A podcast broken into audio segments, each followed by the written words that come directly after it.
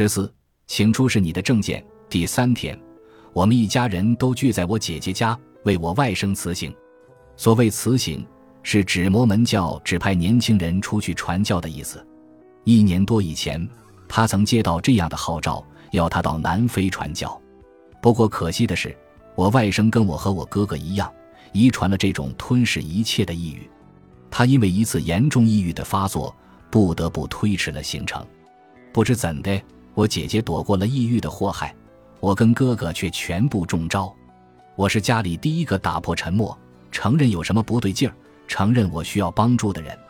我记得那是读高二的时候，有一天下午，我的大学先修物理课老师洛兰·琼斯小姐把课停下来，她把我拉到走廊里，紧紧地抓着我的肩膀，郑重地警告我说：“你不能总是这样，希瑟，你得冷静下来，你得放下，要不然你会崩溃的。”我是班里的第一名，是个不管哪方面都让人害怕的学生。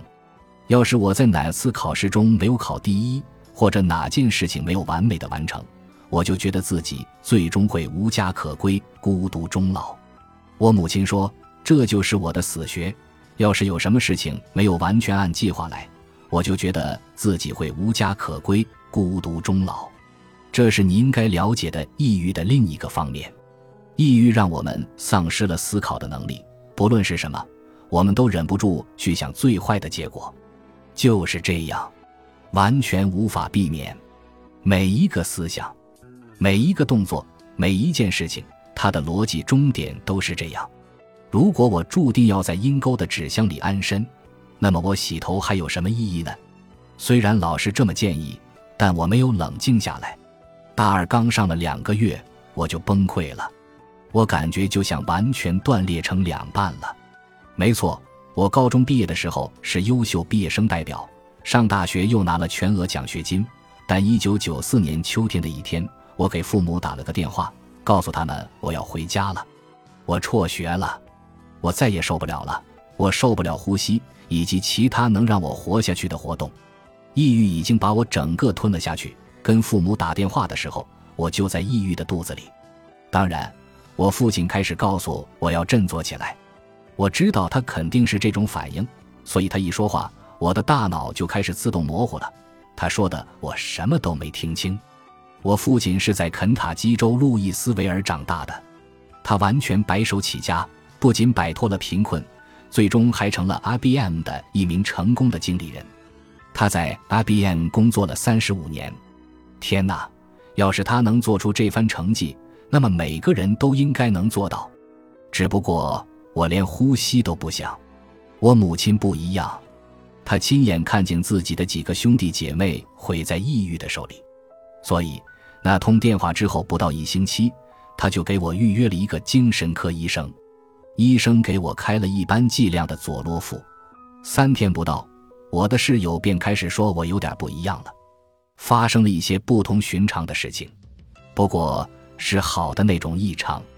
我之前没有意识到，我竟然在心甘情愿的呼吸，这是药物见效了。我没有意识到，我感觉好多了。所以当室友问我是不是发生了什么事情的时候，我突然意识到，哦，天哪！我竟然在享受这碗麦片。我身上的衣服不会让我感觉疼，你知道吗？我甚至觉得自己应该出门闻一闻花香。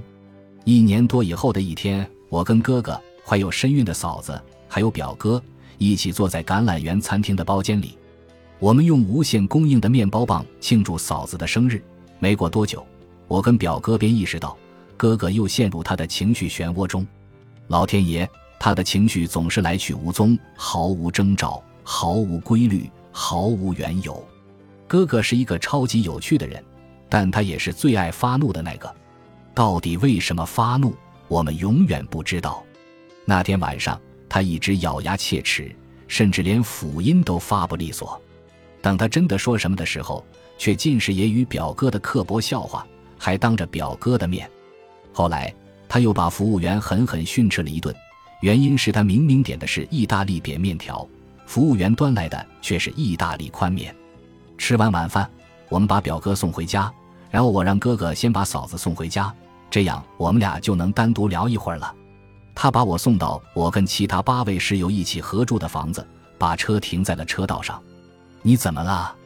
等哥哥熄灭了引擎，我这样问他：“你什么意思？”他说：“显然很惊讶，我竟然想聊这种话题。刚才你怎么回事？你非得这么粗鲁吗？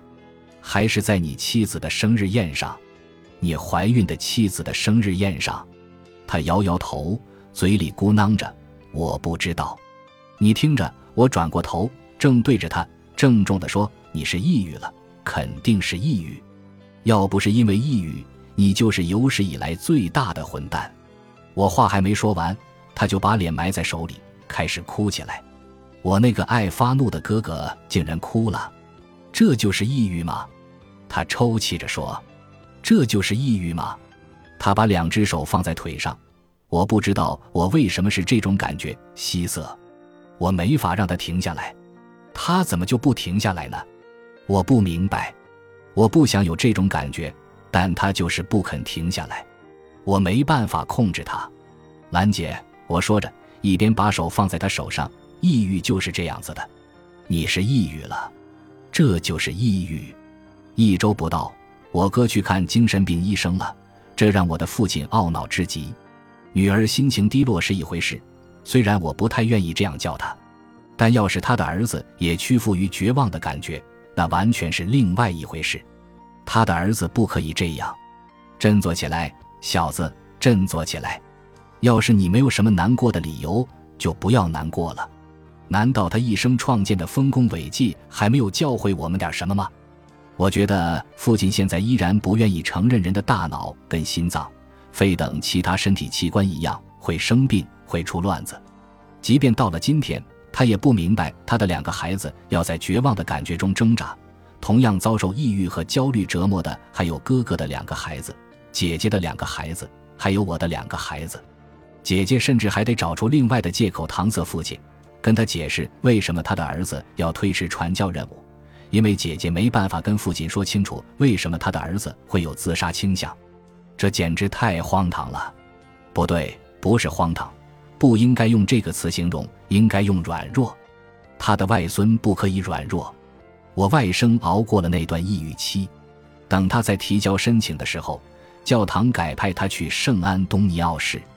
这个消息让我姐姐兴奋不已，因为她知道这样的话，即便我外甥出门在外市抑郁发作，最起码他还在美国，而不是在世界另一端的某个地方。我们都聚在我姐姐家，庆祝的不仅仅是我外甥开始出门传教这件大事，更是在庆祝我外甥没有自杀。我虽然已经不信奉魔门教了，但我又不是一个魔鬼。这么大一件事，我还是想表示一下我的支持。那天早上，我穿上衣服，然后给马洛梳头发，全程依然是深陷花生酱泥潭的状态。等我经历一番例行的混乱，给孩子们准备好吃的，把我们仨弄上车的时候。我已经筋疲力尽了，而且还无与伦比地不可理喻的悲伤。我虽然不至于一直沉溺在这一切都不管用的想法中，我指的是每星期三次躺在轮床上心甘情愿的去死，同时让我母亲亲眼看见全过程这件事，但我还是十分担忧。这担忧就像某种毒气一样萦绕着我，充斥着我的内心。它没有让我变得更焦虑。只是让我悲伤。等我倒出我家车道，拐到一条无名小路的时候，我朝东迎着一个停车标志就开过去了。我们才刚刚搬到这里几个星期，我还不熟悉这些交通陷阱。你知道，等你熟练的时候，你就知道哪些是陷阱，哪些不是了。我开车还是有点太过张狂，太不够谨慎了。在我眼里，这些道路交规都只是个建议。我跟往常一样，时速超过限速十英里小时，经过减速带的时候比杜克兄弟还猛。那天早上去丽塔学校的路上，至少有三个四项停车标志，鬼才知道四项停车该怎么开。我免不了骂几句，所以我女儿认识了每个四个字母的单词。本集播放完毕，感谢您的收听，喜欢请订阅加关注，主页有更多精彩内容。